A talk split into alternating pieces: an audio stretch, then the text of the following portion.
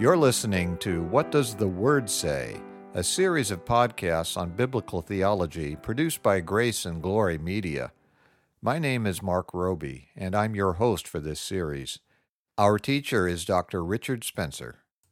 We're resuming our study of systematic theology today by continuing to examine the providence of God. The answer to question 11 of the Westminster Shorter Catechism says that, quote, God's works of providence are His most holy, wise, and powerful preserving and governing all His creatures and all their actions. Unquote. We finished examining God's preservation of His creation last time, and we'll discuss His government today. Dr. Spencer, how would you like to begin? Let's begin with a definition. Wayne Grudem makes the following statement about God's government quote, God has a purpose in all that He does in the world and he providentially governs or directs all things in order that they accomplish his purposes. Unquote. In other words, God has a plan for creation, and he controls all things in accordance with that plan. We read in Ephesians 1, verses 9 through 12, that God the Father, quote, made known to us the mystery of his will according to his good pleasure, which he purposed in Christ to be put into effect when the times will have reached their fulfillment to bring all things in heaven and on earth together under one head, even Christ. In him we were also chosen, having been predestined according to the plan of him who works out everything in conformity with the purpose of his will, in order that we, who were the first to hope in Christ, might be for the praise of his glory. That is a magnificent passage that not only speaks about God's plan and that everything is done in conformity with the purpose of his will, but also that his purpose is the praise of his glory. That's why I quoted all the way through verse 12. I wanted to show that God's plan for creation has an ultimate purpose, and as we've discussed before, that purpose is the manifestation of his own glory. John Frame makes an interesting point in his book, The Doctrine of God. He points out that our English word govern comes from a Latin word which means to steer a ship. To govern properly, one has to have an objective in mind, a place or situation to which you want to lead. And of course, many of the troubles in our day and age come about because of radically different views about the direction in which our government is leading the country. Well, you're certainly right about that. And the same problem exists in many other countries as well. But when it comes to the ultimate goal of creation, there is no debate. God does not govern this universe in a democratic way. God rules as the absolute sovereign over all creation and there is no debate, compromise, or negotiation allowed or possible. And we should praise God that there isn't, since He alone is perfect, and His plan is certainly better than anything men could come up with.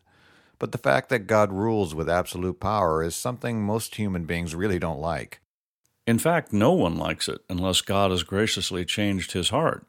In our natural state, we all think we could do a better job of ruling the universe, in spite of abundant evidence to the contrary. But only God is perfectly good and omniscient. He knows the best possible goal and the best possible means of attaining that goal. We just need to trust and obey, as the children's song says. Which sounds very simple, but is, in fact, very difficult at times, especially when we experience the pain and suffering brought about by the presence of evil. Yes, it can be hard. And the Bible deals with this very honestly. We see many places where people struggle to understand why God allows some things to happen. A very common theme is for people to wonder why God allows the wicked to prosper rather than judging them immediately. For example, in Job chapter 21 verse 7, we read Job asking, quote, "Why do the wicked live on, growing old and increasing in power?" Unquote. And in chapter 24 verse 1 he asks, quote, why does the Almighty not set times for judgment?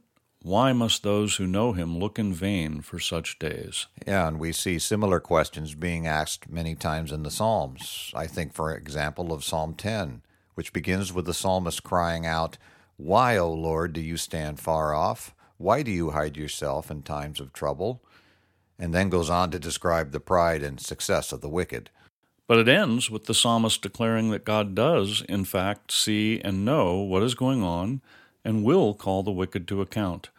In verse 16, the psalmist says, quote, The Lord is king forever and ever.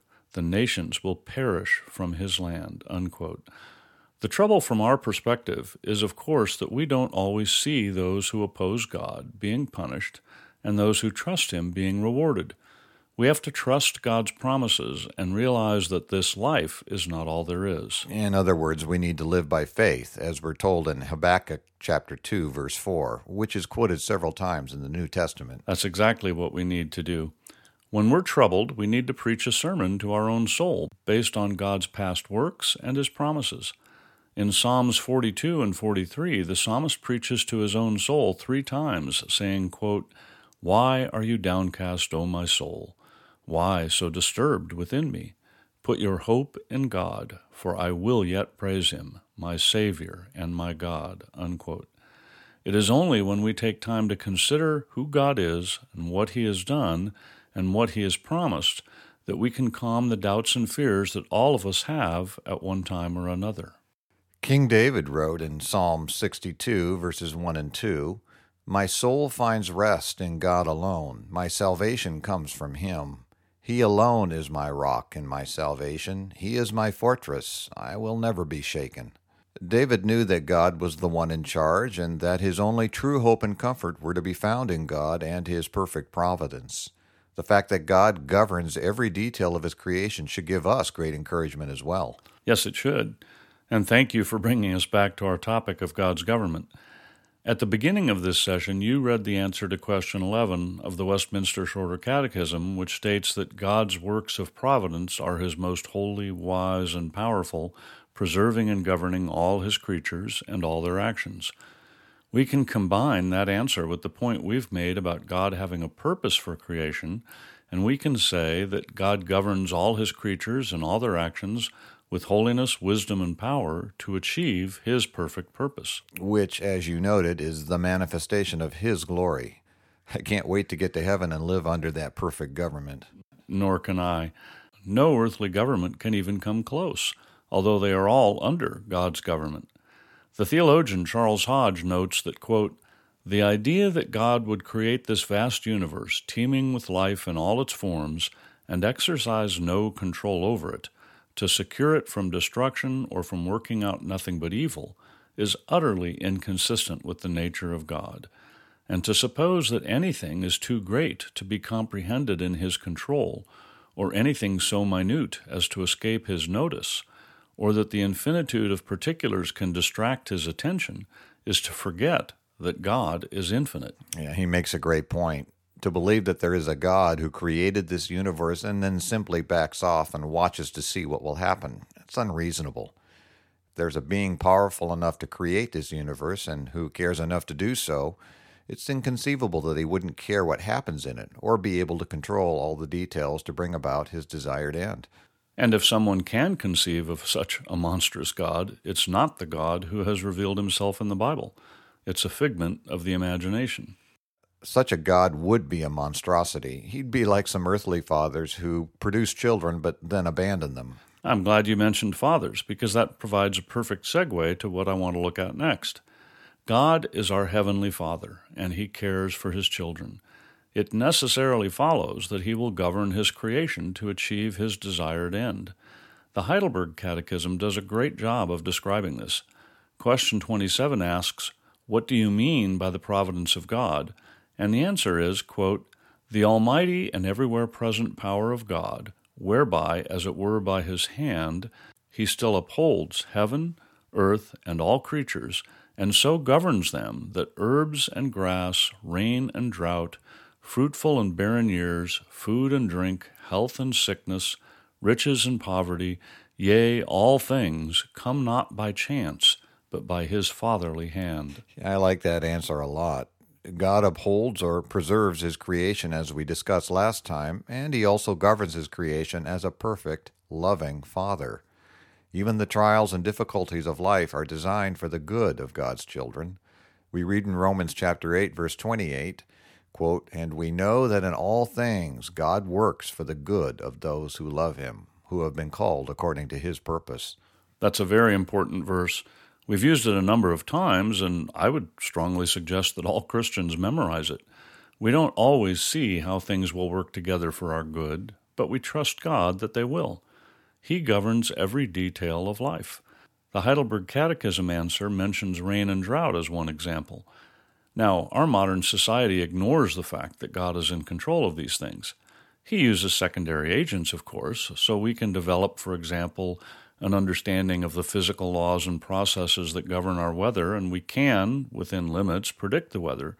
But we can't divorce the blessing of rain or the curse of drought from God's overall control. In Deuteronomy chapter 28, God outlines the blessings he provides for obedience and the curses that come for disobedience. The chapter begins in verse 1 by saying, quote, If you fully obey the Lord your God and carefully follow all his commands I give you today, unquote, and then he lists a number of blessings we will receive as a result. In verse 12, we're told that one of the blessings is, quote, The Lord will open the heavens, the storehouse of his bounty, to send rain on your land in season and to bless all the work of your hands. And on the other hand, in verse 15, we're told, quote, However, if you do not obey the Lord your God and do not carefully follow all his commands and decrees I am giving you today, all these curses will come upon you and overtake you. And then in verse 24, we again read about rain. It says, One curse is that, quote, The Lord will turn the rain of your country into dust and powder it will come down from the skies until you are destroyed. That is frightening, and it is meant to be. God will not long bless or even put up with the nation that continues to defy his law and blaspheme his name, which is an aspect of his governing his creation. And of course, God's government extends far beyond the weather. The Catechism also mentions health and sickness, which immediately makes me think of the church in Corinth, where the Apostle Paul warned them about their improper use of the Lord's Supper and told them in 1 Corinthians chapter 11 verse 30, "That is why many among you are weak and sick, and a number of you have fallen asleep." That is a great example, and falling asleep is of course a euphemism for death. Paul was telling them that God was judging them with weakness, sickness, and death because they were not being careful in their worship. And this is in the New Testament. Many professing Christians seem to have the mistaken idea that God somehow mellowed out between the Old Testament and the New Testament. In the Old Testament, God killed Aaron's sons, Nadab and Abihu, with fire for their improper worship, and we see that he does the same thing in the New Testament. That's a good point. God does not change, and his purpose does not change. We do live in a different administration, or you could say dispensation, of God's kingdom now, but his requirement for holiness and propriety in worship is the same. I'd be careful with using that word dispensation. I agree. We certainly do not mean to lend any support to the view commonly called dispensationalism, which includes the idea that people are saved in different ways in the different dispensations. That idea is completely unbiblical. But there is a proper use of the term. God's commands are not all of the same type. Some of them are based on God's nature and cannot be changed. For example, the moral law, as summarized in the Ten Commandments. It has always been wrong and always will be wrong to murder, commit adultery, steal, and so on. But there are other commands of God, sometimes called positive commands, that are, in a sense, arbitrary. Like not eating of the tree of the knowledge of good and evil. That's right. There is no reason to assume that there was anything inherently bad about that tree. The only reason it was wrong to eat of it was that God had commanded Adam not to. Or the dietary laws of the Old Testament. There's nothing inherently wrong about eating pork, or God wouldn't allow it now. It was again only wrong in the Old Testament time because God had commanded his people not to do so. He has that right. But commands like that are not based on his nature, and he is free to change them if he so chooses.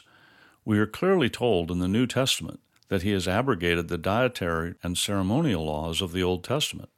All of those laws, especially the sacrificial system, served the purpose of pointing forward to Jesus Christ. Exactly. And in God's government of his creation, those laws were canceled when Christ came.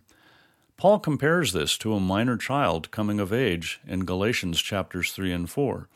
Let me quote Galatians 3, verses 24 to 26 from the English Standard Version of the Bible because it translates the passage more literally. It says, quote, So then, the law was our guardian until Christ came, in order that we might be justified by faith. But now that faith has come, we are no longer under a guardian. For in Christ Jesus, you are all sons of God through faith. Yeah, that's a very interesting passage. It is, and we may spend some time on it later, but I want to stick to the topic of God's government for the moment. So, all I want to point out from this passage now is that even though God doesn't change, his means of governing his creation can. This is no different from a parent treating a child differently as the child grows up. The parent hasn't changed if the child's bedtime is 8 p.m. when she's in third grade and then 10 p.m. when she's in high school. Yeah, that's a good point. In fact, we would expect there to be changes in the way God governs His creation in order to bring about His perfect plan. Adam and Eve had a very different relationship with God prior to the fall than they did after the fall, and God's people have a very different relationship to Him now than they did before Christ came and our relationship will again be different when Christ comes again. But through it all, God does not change. He is governing all things so that they reach their appointed end. As Grudem said in the definition we read at the beginning, God providentially governs or directs all things in order that they can accomplish His purposes. And His purposes are extremely gracious and beneficial for His people. They most certainly are. But we must remember that blessings come from obedience and curses from disobedience, even in this dispensation. We are to use the means God has given us, such as our minds, labor, and natural resources, to fulfill the commands He has given. But we should never use these means without reference to God's decrees about how they should be used. Joel Beeke and Mark Jones, in their book A Puritan Theology, tell us that, quote, Stephen Charnock warned that pride uses means without seeking God, and presumption depends on God while neglecting the means God provides. Yeah, that's a great quote. And a good place to end for today. So let me remind our listeners that they can email their questions and comments to info at whatdoesthewordsay.org, and we'll do our best to respond to them. You've been listening to What Does the Word Say? brought to you by Grace and Glory Media. And I'm Marc Roby. In our next session, Dr. Spencer will continue to examine God's providence. We hope you'll join us. The session you heard today is available, along with all other sessions, in the archive on our website at whatdoesthewordsay.org. We also have a free book available to you entitled Good News for All People, written by Reverend P.G. Matthew founder and senior minister of Grace Valley Christian Center. To request your free copy of this excellent summary of the biblical message of salvation, go to whatdoesthewordsay.org.